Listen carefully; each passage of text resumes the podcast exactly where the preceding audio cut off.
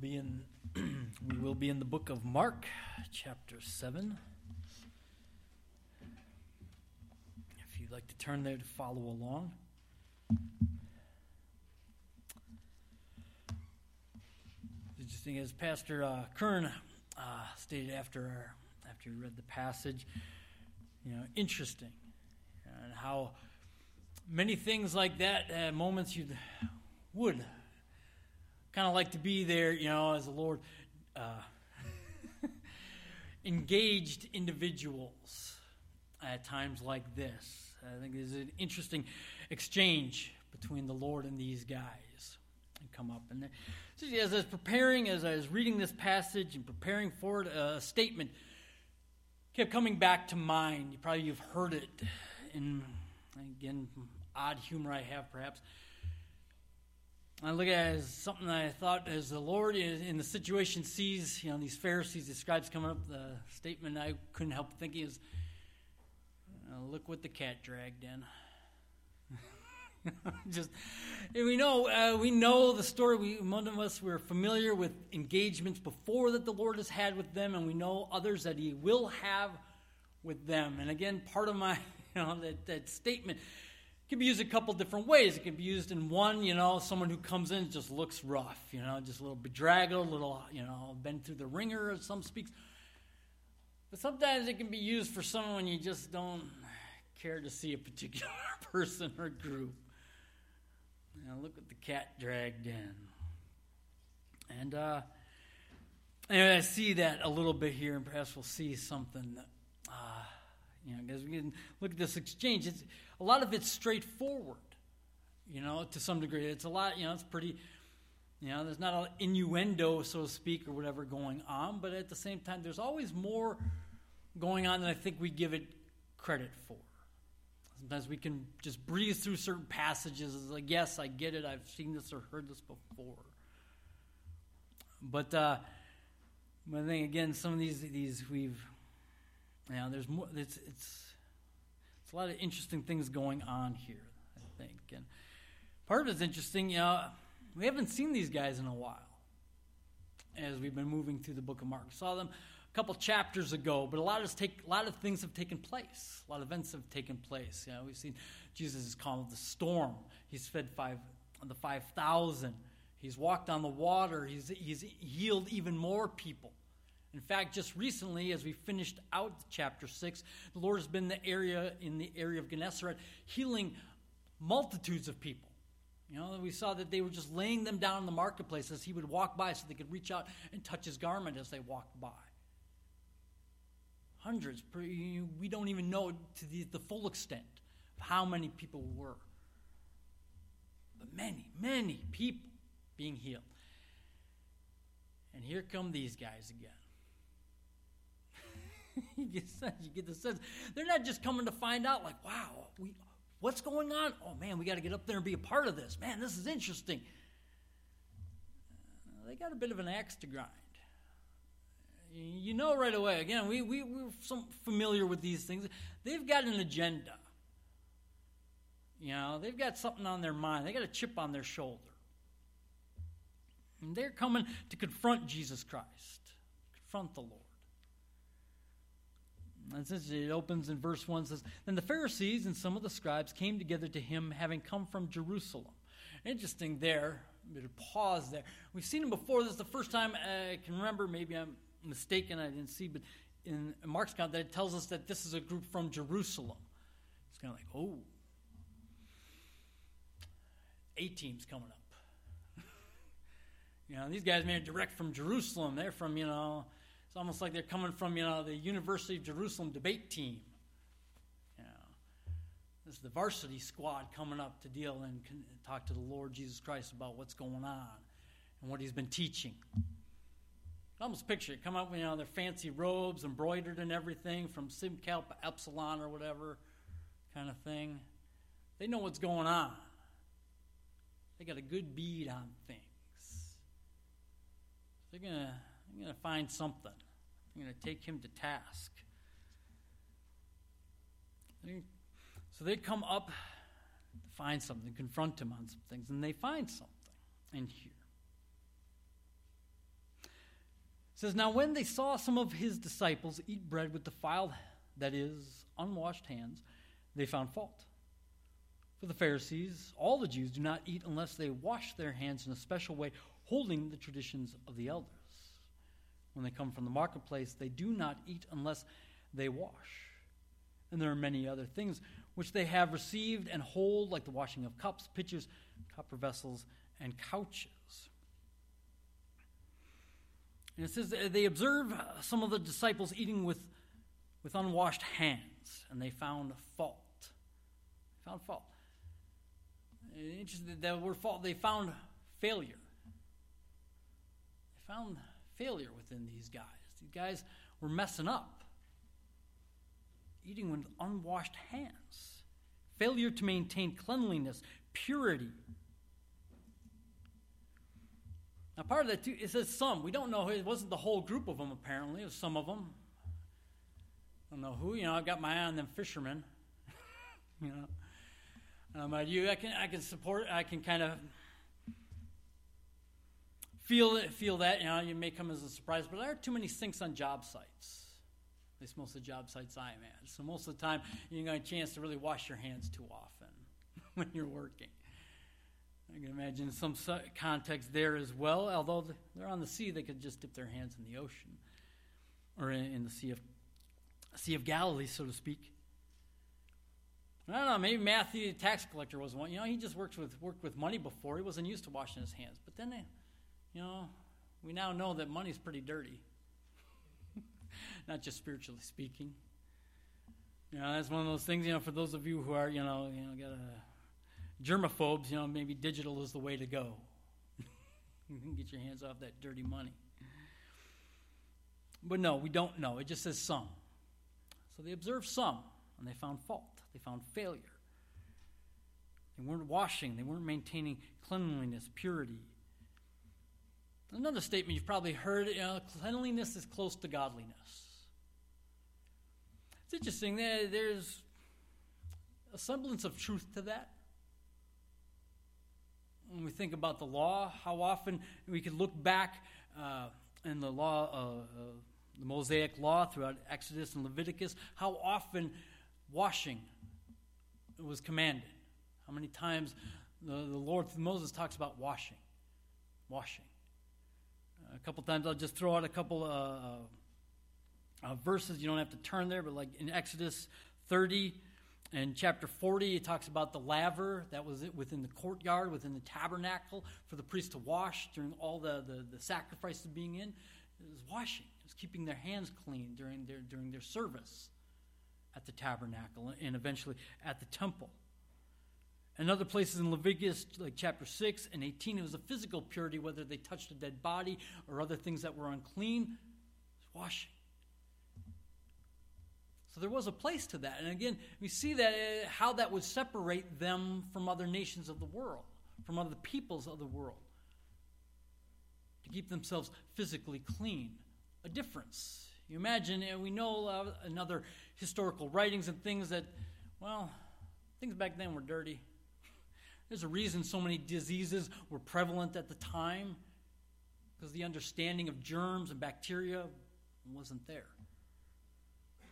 And while the Lord didn't spell it out that way through the law, it was a way by which the Jewish people would be unique. They'd be a healthy people, a stronger people, as simply by following those commands. But also through the law, the whole idea was the idea of being spiritually pure, spiritually clean. It does bring someone close to God. But like human nature is, they couldn't leave well enough alone.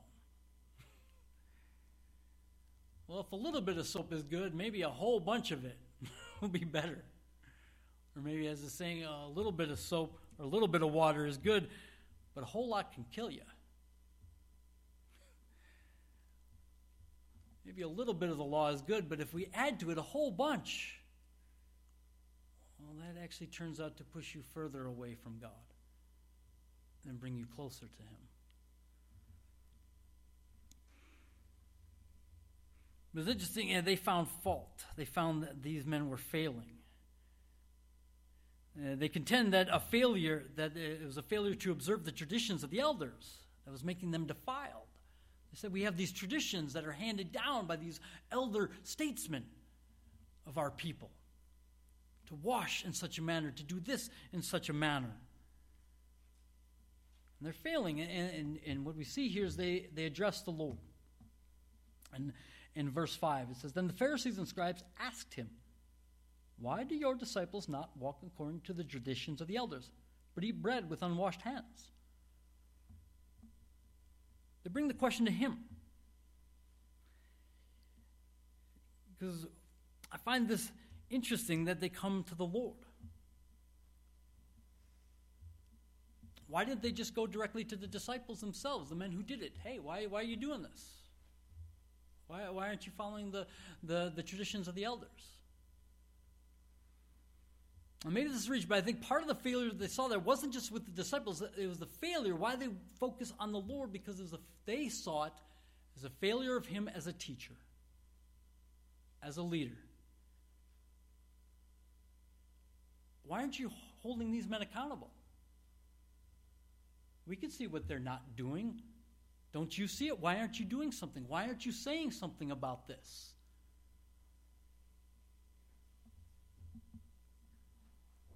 Why aren't you doing something? If you are who you say you are, why are you allowing this?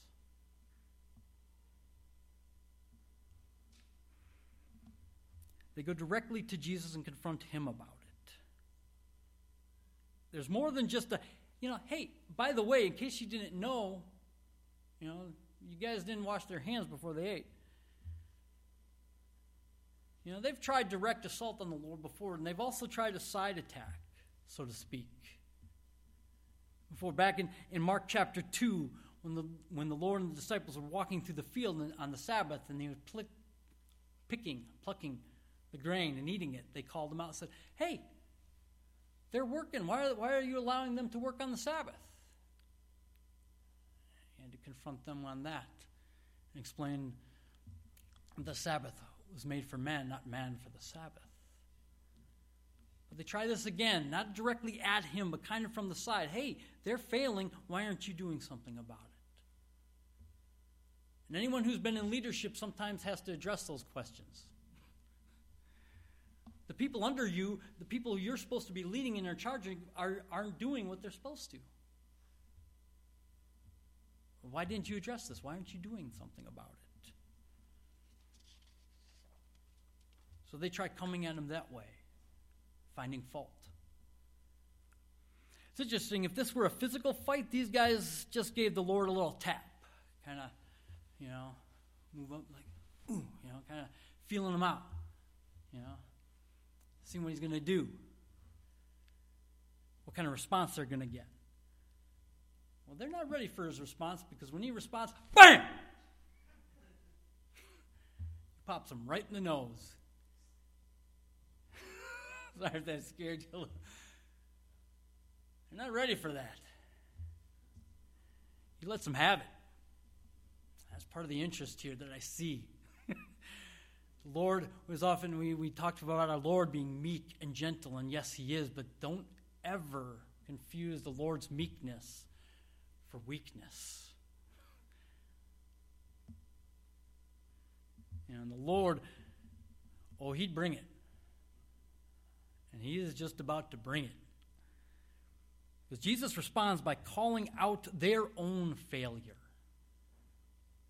And he starts off, smacking them right in the nose. He calls them hypocrites.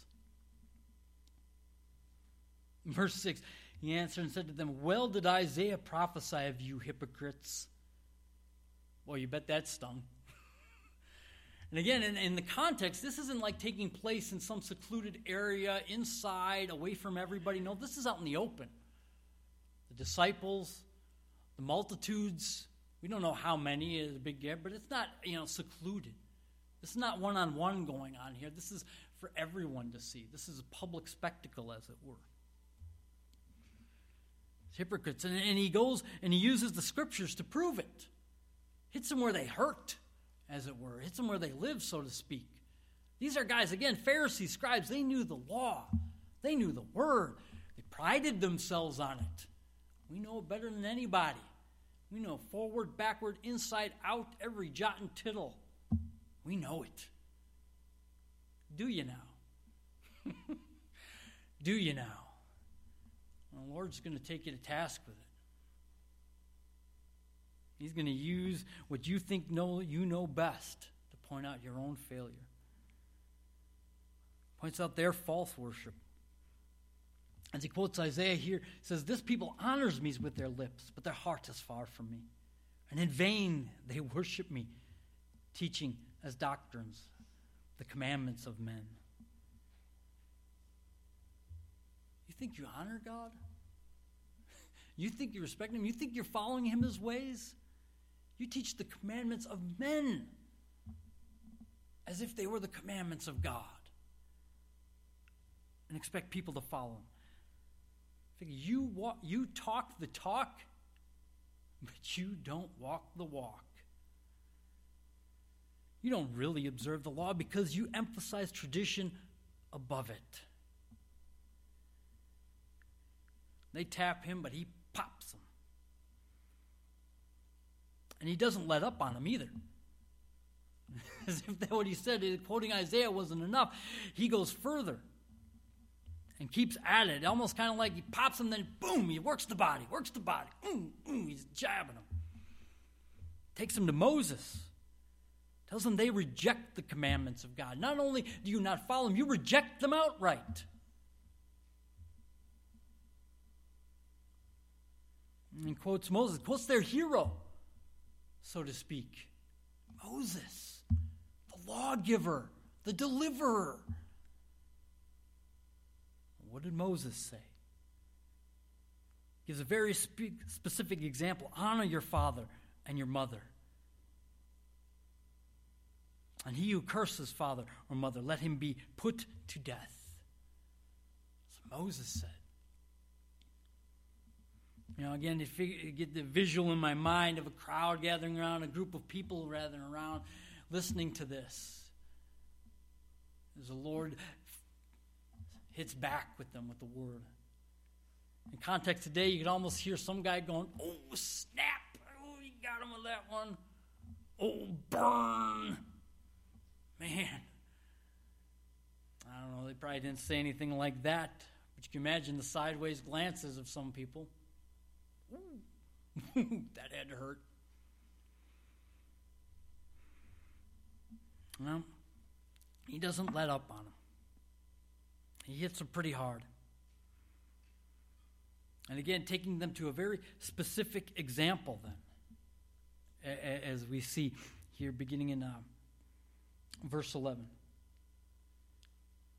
He says, "But you say, if a man says to his father or mother, 'Whatever profit you might have received from me is Corban,' that is a gift to God.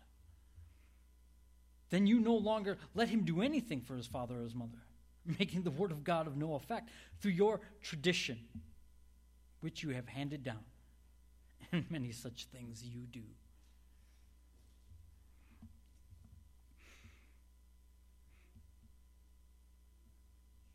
Basically, what they're doing is they're allowing someone to circumvent the law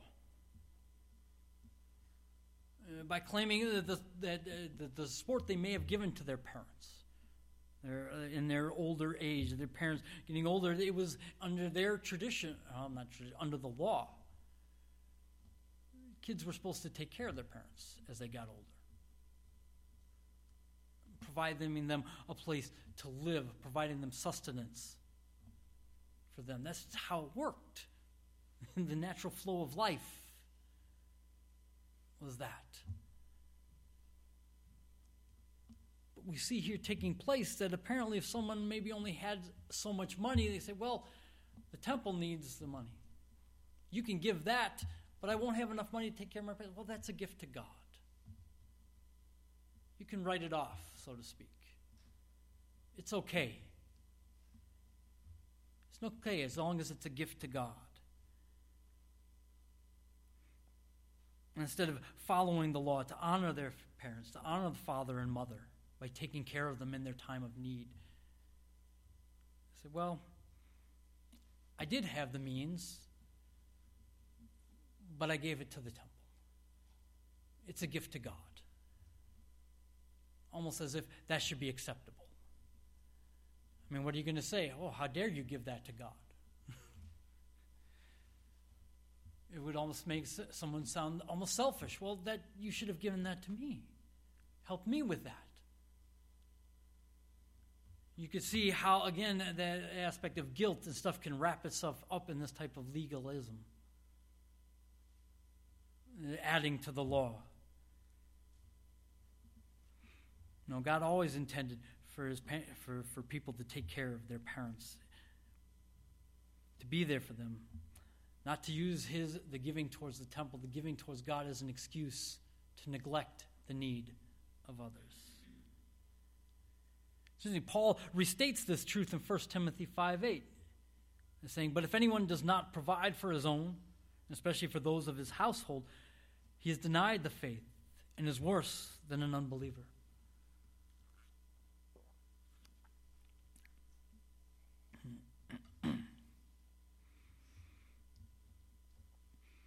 Worse than an unbeliever. Almost be like if the Lord called them Gentiles. That'd be fighting words. Interesting. Well, you think that this is harsh at times. Later in other passages, we know he calls them whitewashed tombs and open sepulchres. You almost think it's like, boy, the Lord never read the book, How to Win Friends and Influence People, apparently. But no, Jesus, being the master teacher that he is, being God that he is, knew exactly what he was doing, knew exactly the method that he needed to reach these men with. Because sometimes we can think he was merely defending his disciples, that he was, kind of like, how dare you? Call out my buddies. I'll take it on you. And we can understand that in some degrees, because I bet some of us can have an easy time turning the cheek when it's directed directly at us, but it's directed at a loved one. Oh no, you didn't, kind of thing.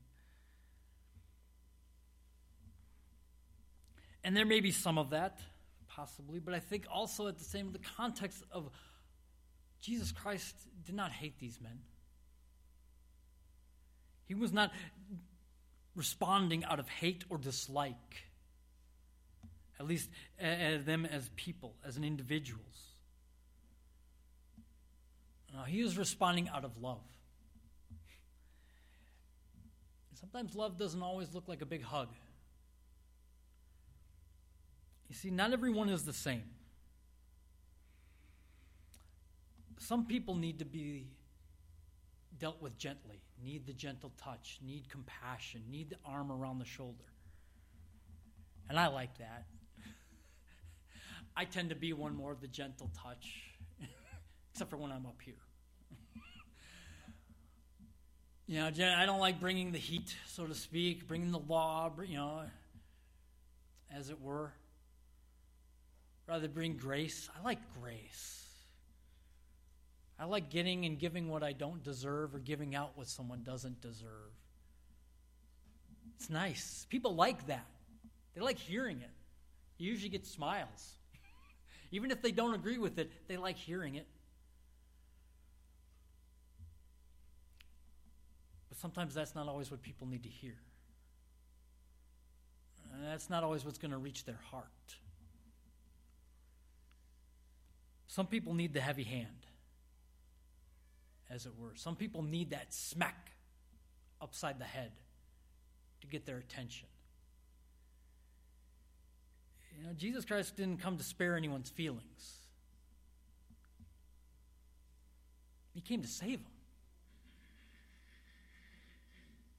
Came to preach the truth and see people saved. In Proverbs 27, verse 6 says, "Faithful are the wounds of a friend, but the kisses of an enemy are deceitful." Faithful are the wounds of a friend. I forgot to write the other one down where it talks about, rebuke a wise man and he will change. That idea, he will listen. Just telling someone what they want to hear really ever does them any good. And Jesus was telling these guys what they needed to hear.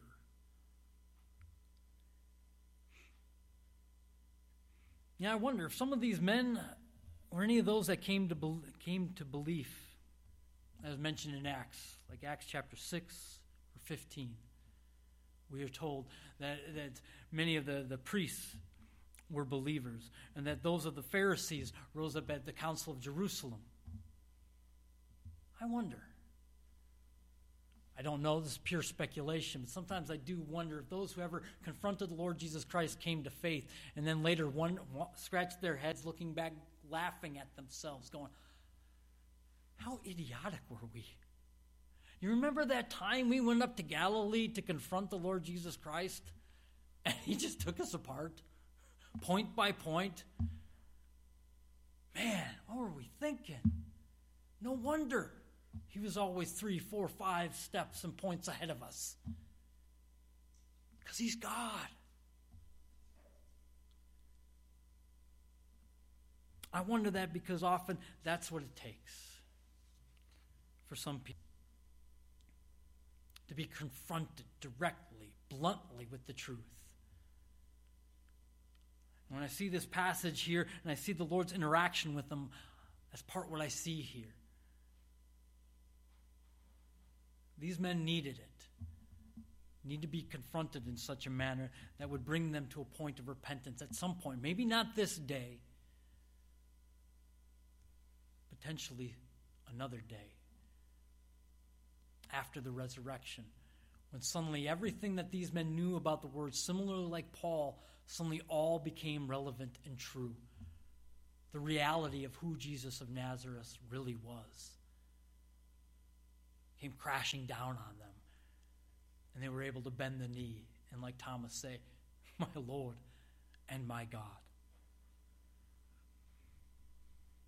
And I look at this passage as well for us today, because sometimes we look around us.